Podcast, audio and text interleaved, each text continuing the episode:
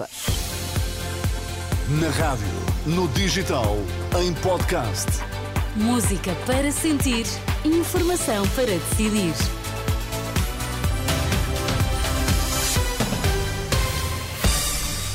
As notícias das duas na Renascença, edição de Anabela Góis. Quais são agora os destaques, Anabela?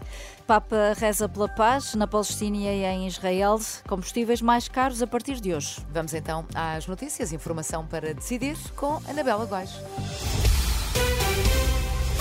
Boa tarde. O Papa Francisco rezou hoje pelo fim da matança de inocentes no Médio Oriente e pela paz em todos os países em guerra, apelando ao mundo que seja corajoso e diga não ao negócio das armas. Na mensagem de Natal, ao lado do cardeal Tolentino de Mendonça, o Papa Francisco apelou ao fim das operações militares em Gaza e à libertação dos reféns. Se avicine em Israel e Palestina.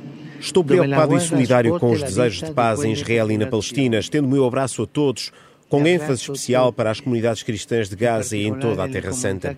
Carrego no coração a tristeza pelas vítimas do terrível ataque de 7 de outubro passado, renovando um apelo urgente para a libertação daqueles que ainda estão reféns. Suplico pelo fim das operações militares que têm tido um impacto assustador com as suas trágicas consequências para as vítimas civis inocentes. Imploro por uma resposta mais eficaz à desesperada situação humanitária e peço a abertura de corredores humanitários para a chegada de ajuda aprendo l'arrivo degli aiuti. O Papa Francisco, esta manhã, na presença de 70 mil fiéis na Praça de São Pedro, no Vaticano, defendeu ainda que se avance para uma solução entre Israel e a Palestina com a mediação da comunidade internacional. Subiu, entretanto, para 106 o número de mortos no ataque israelita contra casas de um campo de refugiado de Al-Maghazi, no centro da faixa de Gaza. O número é avançado por fontes hospitalares. Os ataques das forças israelitas começaram ainda antes da meia-noite.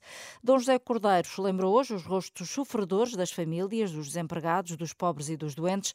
Na missa de Natal, na sede de Braga, o arcebispo pediu aos cristãos que promovam relações solidárias e de proximidade com aqueles que são a manifestação das chagas de Deus. Dom José Cordeiro pediu oração por todos os que sofrem com as guerras e com as consequências da pobreza. Rezamos ainda por todas as pessoas que são obrigadas a viver o Natal no sofrimento, na situação de guerra, na solidão, na ignorância, na pobreza, na depressão, no stress, no desemprego, na imigração e sem habitação. Na missa que foi transmitida pela Renascença, o arcebispo de Braga lembrou que a procura de Deus também passa pela atenção ao outro. Dom José Cordeiro passou o dia de ontem com os sem-abrigo e à noite, antes da missa do Galo, celebrou o Natal com os padres mais idosos na casa sacerdotal. Mais de 1.100 acidentes nas estradas portuguesas nos últimos três dias causaram um morto e 358 feridos, dos quais 24 graves, segundo dados hoje divulgados pela PSP e pela GNR.